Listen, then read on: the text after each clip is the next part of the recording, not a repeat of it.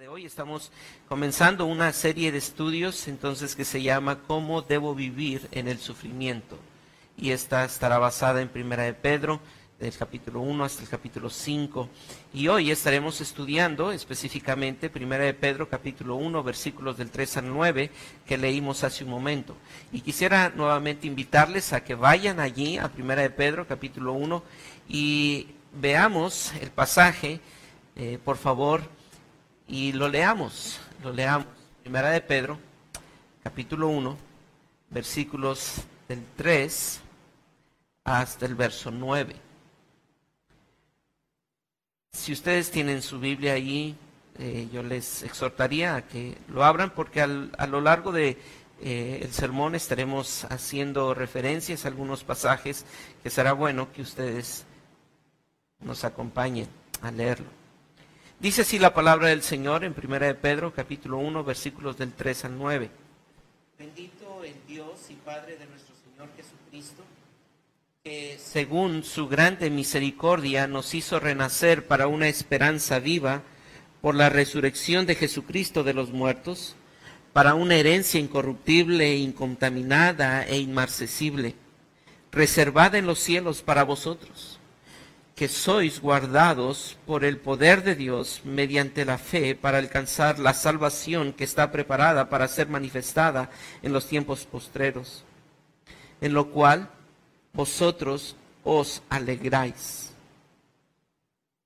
Aunque ahora, por un poco de tiempo, si es necesario, tengáis que ser afligidos en diversas pruebas, para que sometida a prueba vuestra fe, mucho más preciosa que el oro, el cual, aunque perecedero se prueba con fuego, sea hallada en alabanza, gloria y honra cuando sea manifestado Jesucristo, a quien amáis sin haberle visto, en quien creyendo, aunque ahora no lo veis, os alegráis con gozo inefable y glorioso, obteniendo el fin de vuestra fe, que es la salvación de vuestras almas. Oremos, Dios, venimos delante de ti para suplicar que tú atrapes nuestra atención. Estamos acostumbrados a venir y prestar atención en un recinto como este. Pero la edificación de tu iglesia, la proclamación de tu verdad, no está sujeta a un espacio. Podemos proclamar tu palabra y podemos atender a la proclamación de tu palabra aun cuando no estemos en este lugar. Ayúdanos a apaciguar nuestra inquietud. Ayúdanos a evitar los distractores y que pensemos que hoy estamos frente a la voz tuya. No estamos frente a la voz de alguien más, así como venimos este recinto y prestamos atención y nos abstenemos de salir por cualquier incomodidad, que hoy también prestemos atención porque estamos frente a tu palabra. La tenemos en tus manos y queremos en nuestras manos y, y queremos ver lo que tu palabra tiene que decirnos para nosotros. Es tu voz la que queremos escuchar en la que queremos meditar y a la que queremos obedecer. Te lo pedimos en Cristo Jesús. Amén. Amén. Es ridículo pensar que alguien en el siglo XXI sufra de esa forma. Esa fue la respuesta de un hombre que escuchó la historia narrada en, los, en el libro Los mártires de Fox. Y es que al vivir en una época de tanta comodidad, se nos hace tan distante el sufrimiento.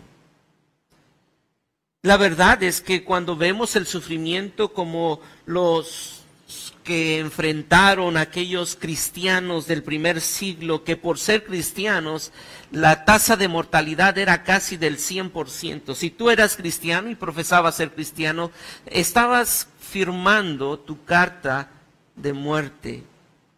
Estabas firmando tu acta de defunción.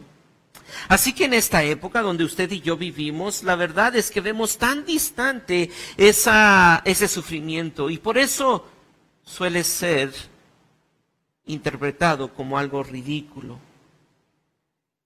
Pero a pesar de que vivimos en el siglo XXI, ustedes y yo como creyentes tenemos que recordar que el sufrimiento va a venir. El sufrimiento vendrá. Eso es algo inevitable para todos los que vivimos en este mundo imperfecto y particularmente para todos aquellos que profesamos fe en Cristo, en este mundo caído. Quisiera que tú pensaras que a pesar de que tú y yo vivimos, sí, en comodidades, en, en, una cultura donde hay derechos, donde hay garantías para ti y para mí, sabes, vamos a enfrentar sufrimiento. Y surge la pregunta, ¿cómo vas a responder tú cuando venga el sufrimiento? Responder al sufrimiento como la Biblia no, lo manda es bastante complicado incluso pensarlo, porque la Biblia nos manda que nosotros tenemos que enfrentar el sufrimiento con gozo. Y enfrentar el sufrimiento con gozo es contra toda intuición. Parece descabellado que tú en medio del sufrimiento tengas gozo. Sin embargo, el gozo en medio del sufrimiento es un tema constante que nosotros encontramos a lo largo del Nuevo Testamento. Usted lo ve en Mateo capítulo 5, versículo 12, Colosenses 1.10, 1 Tesalonicenses 1.6, Santiago 1.2. ¿Y qué podría ser el elemento que produzca gozo en medio del sufrimiento. ¿Cuál podría ser el motor para aquellos que estaban en el primer siglo gozosamente sufriendo por Cristo? ¿Y cuál podría ser el motor que tú tengas en medio del sufrimiento que Dios haya previsto para ti o en este momento? ¿Cuál es el motor? Y Pablo, Pedro, perdón, nos va a guiar a través de estos, esta carta para darnos cuenta que en medio del sufrimiento nosotros tenemos un motor que nos lleva a tener gozo. Aunque pareciera ser ridículo, el sufrimiento nos recuerda la maldad que hay en este mundo. Y por sí mismo el sufrimiento no va a producir gozo, pero tendremos en mente un objetivo, un motor que va a llevarnos a soportar fielmente el sufrimiento. Fielmente el sufrimiento. Porque el sufrimiento tiene un propósito en las manos de aquel que es nuestro motor y es fortalecer y purificar nuestra fe. Hermanos, vivimos en un mundo donde el ser humano teme al sufrimiento, porque le teme a la muerte. Y el temor le lleva a la parálisis, a la desesperanza y a la agonía. El sufrimiento para el mundo en el que vivimos es algo al que debe de huir. Y cuando llega, produce parálisis y desesperanza y agonía. Pero quisiera pedirte que tú pensaras en que Pedro nos va a mostrar que detrás del sufrimiento hay un Padre amoroso y porque hay un Padre amoroso, debes gozarte en sus bondades prodigadas. Y si algo pudieras recordar esta mañana, te pido por favor que recuerdes esto. En medio del sufrimiento que va a venir a tu vida, eso es algo inalterable, no va a cambiar, vendrá el sufrimiento a tu vida. Tienes que recordar que en medio del sufrimiento hay detrás de ese sufrimiento un Padre amoroso y por eso debes gozarte en sus bondades prodigadas. Debes gozarte en sus bondades prodigadas. ¿Cómo puedes enfrentar el sufrimiento? Pedro nos va a mostrar en el verso 3 y el verso 4, cómo este Padre que está detrás del sufrimiento nos ha mostrado sus bondades. ¿Y cuáles son estas bondades? mire, lea junto conmigo versículo 3 y 4. Bendito el Dios y Padre de nuestro Señor Jesucristo, que según su grande misericordia nos hizo renacer para una esperanza viva por la resurrección de Jesucristo de los muertos, para una herencia incorruptible, incontaminada e inmarcesible, reservada en los cielos para vosotros. Enfrentar el sufrimiento con gozo es posible cuando usted y yo nos enfocamos en el Padre que nos ha provisto de un nuevo nacimiento. El Padre nos ha prodigado por gracia infinita un nuevo nacimiento. Así que cuando yo estoy en medio del sufrimiento, no solamente tengo que ver el sufrimiento, sino tengo que ver quién está detrás de ese sufrimiento. Y cuando veo el que está detrás de este sufrimiento, veo al Padre lleno de misericordia. Y leyeron junto conmigo en la primera línea, segunda línea del verso 3, que según su grande misericordia. No puedo dudar de la misericordia de Dios cuando yo veo al Padre. No puedo negar que Él es infinitamente misericordioso. ¿Y cómo es que me ha manifestado su misericordia? Porque me ha hecho nacer de nuevo. Él me ha dado una nueva vida y en esta vida me ha despertado, me ha, traído esa nueva vida para despertar a una esperanza viva según lo que dice el verso 3. Te hizo renacer y cuando diste tu primer respiro en este nuevo nacimiento, respiraste una esperanza, una esperanza que no es futura, una esperanza que es viva hoy, que vive desde hoy. ¿Y cuál es la primer bendición prodigada de parte del Padre? Un nuevo nacimiento y una esperanza. El nuevo nacimiento que encontramos en el verso 3 es la obra del Espíritu Santo. Ustedes recordarán en Juan capítulo 3 cuando el Señor Jesucristo se encuentra, o sí, se encuentra con Nicodemo, y Nicodemo le dice, ¿cómo puedo nacer de nuevo? Y el Señor Jesucristo le dice, es que no puedes tú nacer de nuevo. Esto es solamente la obra del Espíritu le sucede a la persona no por su propio esfuerzo, sino cuando se entrega todo el control al Espíritu. Y cree, cree que Jesús es Señor y Salvador. Sucede, ese nuevo nacimiento sucede únicamente por la palabra de verdad. No hay una forma de creer en, e, e, en, Dios a menos de que la palabra de Dios sea predicada y proclamada, porque la palabra de Dios revela quién es Cristo. Así que ese nuevo nacimiento es obra del Espíritu Santo por medio de la predicación de la palabra, no por esfuerzo humano, sino solamente por gracia y misericordia. Y esta palabra que es proclamada es la palabra creadora de Dios en Jesucristo.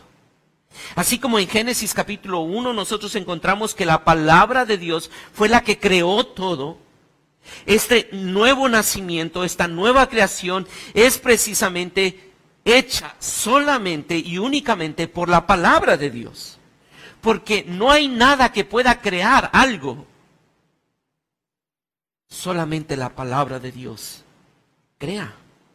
La persona nace de nuevo por medio del Espíritu Santo que trae la verdad de su palabra a la vida del hombre y el hombre, por gracia de Dios, ve la belleza.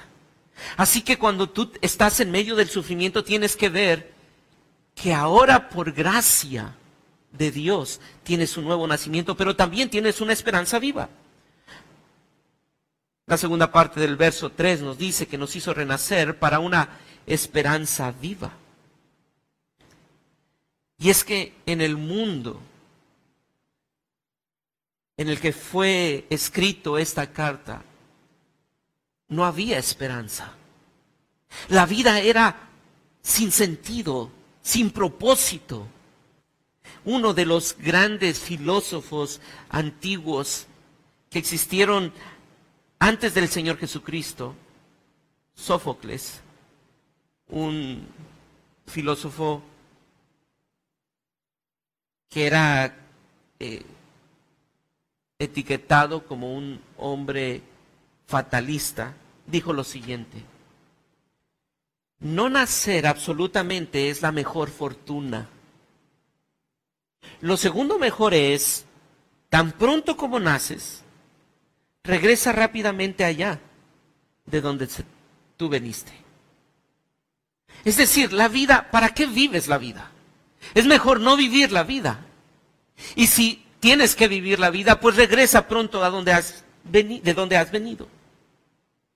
La esperanza en un mundo caído ha sido quebrantada. No hay esperanza. Todo lo que promete esperanza es quebrantado.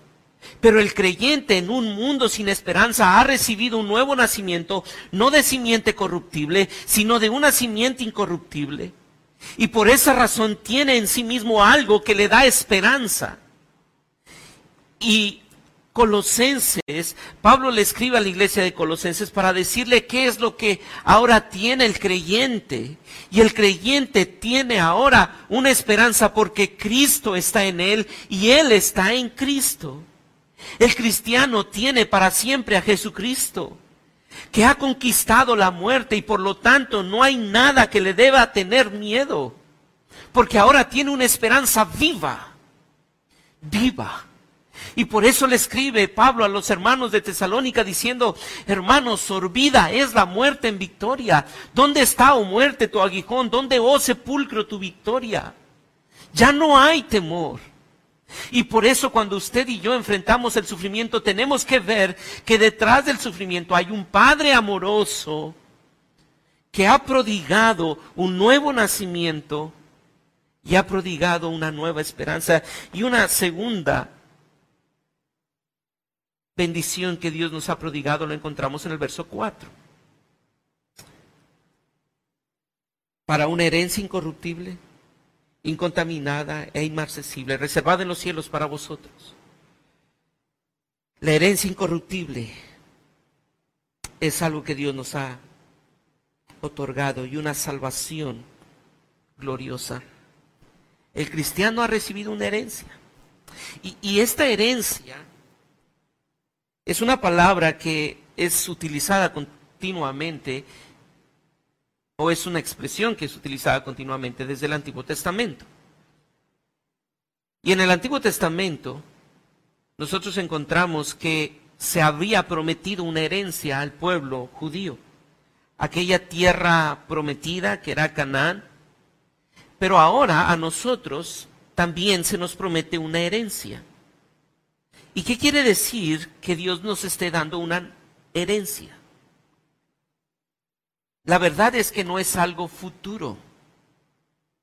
La verdad es que la herencia que Dios nos ha dado ya es una posesión adquirida. Es una posesión segura. Para los judíos era un, algo que iban a alcanzar, pero para usted y para mí la herencia es algo que ya tenemos. Y esta herencia es algo mucho más grande que cualquier herencia terrenal. Cualquier herencia terrenal. Porque esta herencia, la herencia que los judíos recibieron, tenía características terrenales. Ahora mismo la tierra que ellos tienen no es esa tierra que ellos anhelaban. La herencia que ellos recibieron fue corrompida y se marchitó. Pero ahora la herencia que ustedes y yo tenemos como creyentes, que por gracia de Dios nos ha dado, es una herencia imperecedera. Imperecedera. No se destruye. No hay nada que pueda destruir, no hay virus que lo pueda maltratar. Es una herencia que Dios te ha dado a ti por gracia infinita. El cristiano posee una paz y un gozo que ningún ejército o virus invasor puede asolar ni destruir. Porque es una herencia, mire cómo lo dice, incorruptible, incontaminada, inmarcesible. es imperecedera, no va a perecer, pero también es incorruptible. Incorruptible. Cuando nos referimos a corruptible, es una palabra que se utiliza para decir que no es contaminada. Y cuando algo es corruptible, es algo que se puede contaminar, pero específicamente esta palabra, contaminar con impureza impía. Y lo que Pedro tenía en mente cuando dice que nuestra herencia es incorruptible, porque no se puede contaminar con impureza impía, es porque aquella herencia que habían recibido los judíos fue corrompida con impureza impía. De hecho, los profetas profetizaron de esto y hablaron de esto, de cómo aquella herencia, aún lo santo que ellos tenían como su templo y, el lugar de adoración santísimo, fue corrompida por la impureza impía. La tierra prometida fue contaminada. Pero ¿sabes? El cristiano ahora tiene una pureza que no puede ser infectada por nada. No puede corromperse con nada porque no está protegida por un ser humano, está protegida por el poder de Dios, como lo veremos en el versículo 5. El cristiano tiene una pureza que no puede infectar el pecado del mundo. No lo puede corromper. Pero no solamente es una herencia incorruptible, incontaminada, es inmarcesible. Inmarcesible la tierra prometida. Y esto lo estoy usando como ilustración para que ustedes puedan contrastar y podamos contrastar y traernos luz a estas verdades de esta esperanza que Dios nos ha dado. La herencia que recibieron los judíos en la tierra prometida se marchita. Ya no era la misma tierra ya no era aquella tierra próspera y aún ya no es esa tierra próspera. Se marchitó. Pero el cristiano ha sido elevado a un mundo en el que no hay cambio y no hay caducidad. Usted y yo tenemos por gracia de Dios un Padre que nos ha dado y prodigado una herencia que no tiene fecha de caducidad y no tiene fecha de cambio. Permanecerá eternamente. Donde el gozo es duradero, donde la paz es eterna donde está la paz y el gozo fuera del alcance de las circunstancias y de la falacia de la vida de lo vano de la vida. Es allí cuando usted puede ver que el Padre amoroso le ha prodigado una salvación, una herencia, una esperanza y un nuevo nacimiento. Mi querida iglesia, déjeme aplicar esto. Estoy seguro que esta semana tu mente ha volado a los escenarios más caóticos. Has pensado, ¿qué va a pasar si la empresa tiene que cerrar? ¿Has pensado qué pasará si me despiden de mi trabajo? ¿Has pensado qué pasará si me enfermo y no tengo con qué pagar los gastos médicos? Pero quizá tú ahora mismo estás pensando y pasando por problemas diferentes.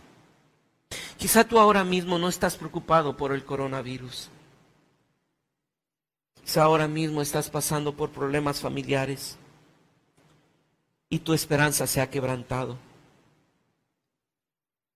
porque habías puesto tu confianza en tus hijos, en tu cónyuge, en tus finanzas familiares. Pero déjame decirte algo, mi querida iglesia y hermano que estás allí, hermana que estás sentado, hijo que estás allí. La verdad de la palabra de nuestro Dios te dice que tu heredad es Dios mismo. Porque nada de estas características lo tiene algo terrenal. El único que es incorruptible, incontaminado e inmarcisible es Cristo Jesús. Por eso el salmista dijo, el Señor es la porción de mi herencia y de mi copa, y es hermosa la heredad que me ha tocado. Mire cómo lo dice en el Salmo 73, versículo 23 y 26. Dios era su porción para siempre. Dios es su porción para siempre. Y Lamentaciones capítulo 3, versículo 24 dice, mi porción es el Señor, dijo mi alma, por tanto, en Él esperaré. No porque me hace falta algo, sino porque ya lo tengo. Y en medio de mi aflicción yo espero porque Él está aquí. No es algo que me va a traer, es algo que ya tengo. El cristiano es la posición de Dios y Dios es la posición del cristiano. Este tiene una herencia imperecedera, incontaminable, inmarcesible. Nadie puede arrebatarle de esa herencia que ya está en tus manos. Creyente, no hay nada que te pueda arrebatar de la herencia que ya tienes. Y eso es lo que te puede sostener con gozo en medio del sufrimiento. Ver que detrás de la cortina del sufrimiento hay un Padre amoroso que te ha prodigado misericordia abundante al hacerte nacer de nuevo, al darte una esperanza y al darte una herencia incorruptible y una salvación. Pero mire el verso 5.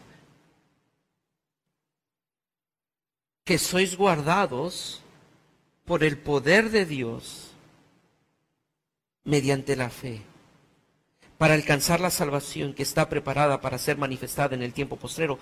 Dios el Padre nos ha hecho nacer de nuevo y Él nos ha dado una esperanza. Y recuerdan qué es lo que nos, con lo que nos hizo nacer de nuevo por medio de su Espíritu Santo, por la palabra. Y eso es lo que ha producido en nosotros fe. Por lo tanto, Dios, quien ha provisto todo y un nuevo nacimiento, nos ha provisto de fe mediante su poder. Y si hay algo que te va a proteger a ti, es el poder de Dios que te ha dado, ese mismo poder te ha dado fe. Fe para creer. Fe para creer. Y lo que va a hacer el Señor, el Padre, es que va a prodigarnos no solamente esa, ese nuevo nacimiento, sino que va a prodigarnos, el segundo punto es un Padre que nos prodiga pruebas purificadoras. Porque lo que Él quiere no solamente es darte ese nuevo nacimiento, esa esperanza y esa herencia, sino que Él va a producir en ti una fortaleza en la fe y a través de qué lo va a hacer, precisamente lo va a hacer, a través del sufrimiento. Y podrías preguntarte tú, pero no, no, no, no es que, ¿no habías dicho que ese padre es un padre amoroso? Sí. Y es tan amoroso que Él va a producir en ti un crecimiento a través del sufrimiento. No temas, no temas en medio del sufrimiento. Porque el Padre amoroso está cuidando y todo su poder, todo su poder está a tu favor para protegerte. Pero tienes que pasar por el sufrimiento. Tenemos que pasar por el sufrimiento. Versículo 6. En lo cual vosotros os alegráis. Aunque ahora, por un poco de tiempo, si es necesario, tengáis que ser afligidos en diversas pruebas. Pedro nos recuerda que incluso nuestro sufrimiento no es accidental. No es por causa del azar, sino por el diseño de Dios para cumplir sus propósitos en nosotros. Yo quiero animarte a pensar en esto, porque cuando tú lees el verso 6, muchas veces se ha interpretado ese si es necesario, que está entre las dos comas, como algo posible. Quizá no, quizá puede evitar. No, no, no. Es necesario. Es necesario que pases por el sufrimiento. Estos hermanos están pasando por el sufrimiento. No es algo que van a enfrentar, ya lo están enfrentando. Y Pedro les dice, es necesario que pasen por el sufrimiento por un poco de tiempo. El sufrimiento cristiano es un medio por el cual Dios nos prepara para nuestra salvación futura. Es necesario pasar por el sufrimiento porque ese sufrimiento nos va a preparar para lo que viene en el versículo 7. Mire cómo lo dice el verso 7, para que sometida a prueba vuestra fe. Y, y mire la imagen que va a utilizar el apóstol Pedro. Mucho más preciosa que el oro, el cual, aunque perecedero, se prueba con fuego, sea hallada en alabanza, gloria y honra cuando sea manifestado Jesucristo. El fuego purificador en la vida del cristiano es necesario porque ese fuego purificador prueba tu fe. Esa fe. Y es el fuego purificador el que va a mostrar que es una fe que Dios ha producido o si solamente es una fe vana y pasajera. No hay forma de saber que tu fe sea genuina a menos de que pase por el horno de fuego. Porque es allí donde se quitan las impurezas. El oro que es perecedero es, tiene que ser probado para saber si es oro o no es oro. Y tiene que ser probado por fuego, con alto fuego. Y tu fe tiene que ser probada para ver si es auténtica y si es digna de honor y gloria cuando Cristo sea manifestado. El sufrimiento cristiano entonces es uno de los medios que Dios utiliza para nuestra propia perseverancia y para nuestra propia seguridad. Pedro se sitúa en, en los eventos que están enfrentando los, hermanos que están recibiendo esta carta. Su cristianismo los había hecho siempre impopulares. Pero ahora no solamente los hace impopulares, ahora los está acechando y está cerca la espada de la muerte. Pronto se desataría una persecución y una tormenta que agobiaría y mataría y, llevaría la agonía a muchos de estos cristianos y saber quién está este detrás de este sufrimiento y el por qué está permitiendo el sufrimiento, traería paz. Saber lo que pasa en tu vida y saber por qué está pasando lo que está pasando en tu vida puede sostenerte. Y saber que tu sufrimiento lo está permitiendo un Padre amoroso te sostendrá aún cuando la prueba se intensifique. Y hay dos cosas que Pedro les muestra aquí a los hermanos que están recibiendo esta carta que les va a permitir mantenerse firmes. La primera cosa, en medio del sufrimiento, que deben recordar que el Padre está permitiendo es que esta prueba que el Padre está permitiendo es temporal. Es temporal. No es eterna.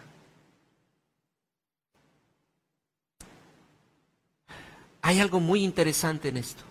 Porque mire, verso 6, en lo cual vosotros os alegráis, aunque ahora por un poco de tiempo, si es necesario, tengáis que ser afligidos.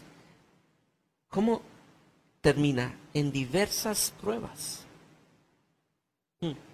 Es temporal, pero también es diversa temporal y diversa. Y quisiera que pensaras en que las pruebas que tú estás sufriendo y que sufrirás no serán las mismas que las que enfrentaron los hermanos del primer siglo.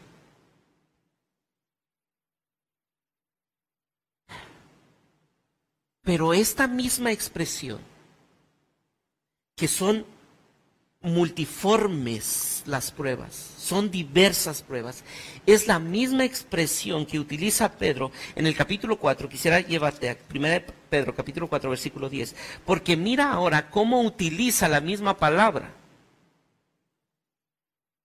1 Pedro capítulo 4 versículo 10, cada uno según el don que ha recibido, ministralo a los otros como buenos administradores de la que multiforme gracia de Dios. Es decir, las pruebas sí son muy diversas.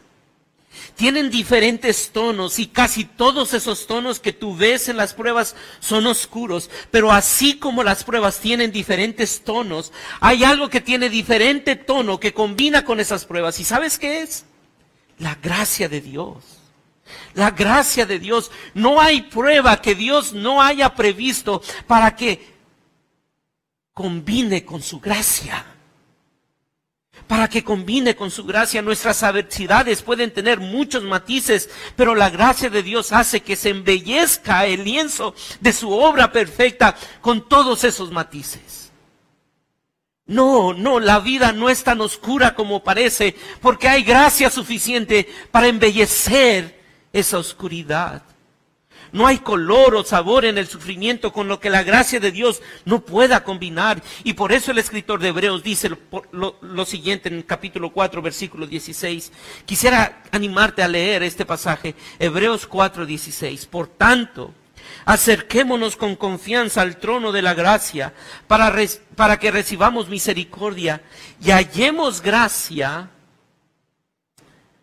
para el oportuno socorro y una versión diferente lo dice, y hallemos gracia para la ayuda oportuna. Sabes, la gracia de Dios se manifiesta en ciertos momentos. Cuando los tonos se intensifican de la prueba, llega la gracia de Dios y esos tonos intensos toman un equilibrio perfecto. Lo que se puede sufrir. En verdad, es por lo que puedes esperar. Lo que se puede sufrir está en función de lo que esperas. Y el cristiano espera un gozo indescriptible por la gracia de Dios infinita. Cuando estés en medio de la prueba, recuerda, mi querido hermano, hay gozo. ¿Y por qué hay gozo? Porque hay gracia suficiente para esa prueba. Para esa prueba. Espera. Espera.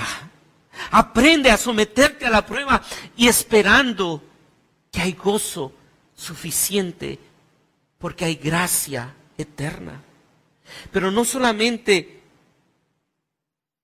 Pedro les quiere animar diciéndoles la temporalidad y la diversidad de la prueba, sino también les anima para mostrarles el propósito de la prueba. Versículo 7, para que sometida a prueba vuestra fe, mucho más preciosa que el oro, el cual aunque perecedero se prueba con fuego, sea hallado en alabanza, gloria y honra cuando sea manifestado Jesucristo.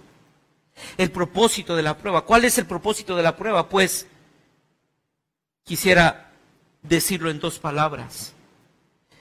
Eliminar y embellecer. Las pruebas son necesarias para manifestar lo que en verdad creemos. Si tú dices tener fe y a través de la prueba no estás pasando por la prueba correctamente y no estás interpretando la prueba, simplemente estás está manifestando lo que en verdad crees. Y déjame hacer un paréntesis aquí. Tú quizá estás pensando, bueno, yo no tengo pruebas. ¿Sabes que esta semana ha sido una prueba para ti? El estar con tus hijos, el estar con tu esposa, el estar sin, con, esta situación de, de no saber qué es lo que nos depara el futuro, son pruebas en tu vida. Y esas pruebas que Dios te está permitiendo enfrentar, Son pruebas para saber qué hay en ti, qué hay en tu corazón, si hay confianza en el Señor, si hay seguridad en el Señor o simplemente estás temiendo completamente. Y si hay algo allí de temor, Dios te va a pasar por esa prueba para eliminar ese temor. Sin la prueba de tu fe jamás tendrás la certeza de la seguridad y siempre estarás como las ondas del mar claudicando. Lo que está bajo prueba, mi querido hermano, lo que está bajo prueba no es tu salud, no son tus finanzas, es tu fe, es tu salvación. Este virus y toda esta cuarentena no está probando a ver si puedes salir avante del coronavirus. No, lo que está probando es en verdad tu fe, mi fe. Si en verdad estamos arraigados en la verdad o simplemente ha sido vociferación de una fe. Pero no solamente elimina la prueba, sino mire, también embellece, porque el oro no solamente se le es quitado la impureza, sino que después de que se le es quitada la impureza, ¿qué resplandece? La belleza del oro. Lo que está produciendo la prueba en medio de este fuego abrasador, son destellos de la gloria de Dios. Quisiera que tú pensaras y te detuvieras por un momento y, imagínate esto.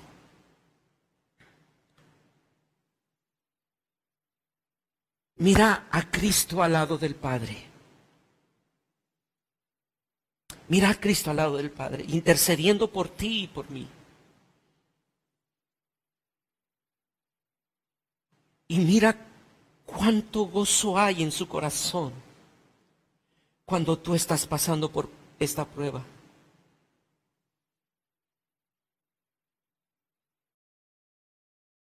Y él dice, Padre, mira, observa, la escoria se le ha quitado. Mira, la imagen mía se está formando en él.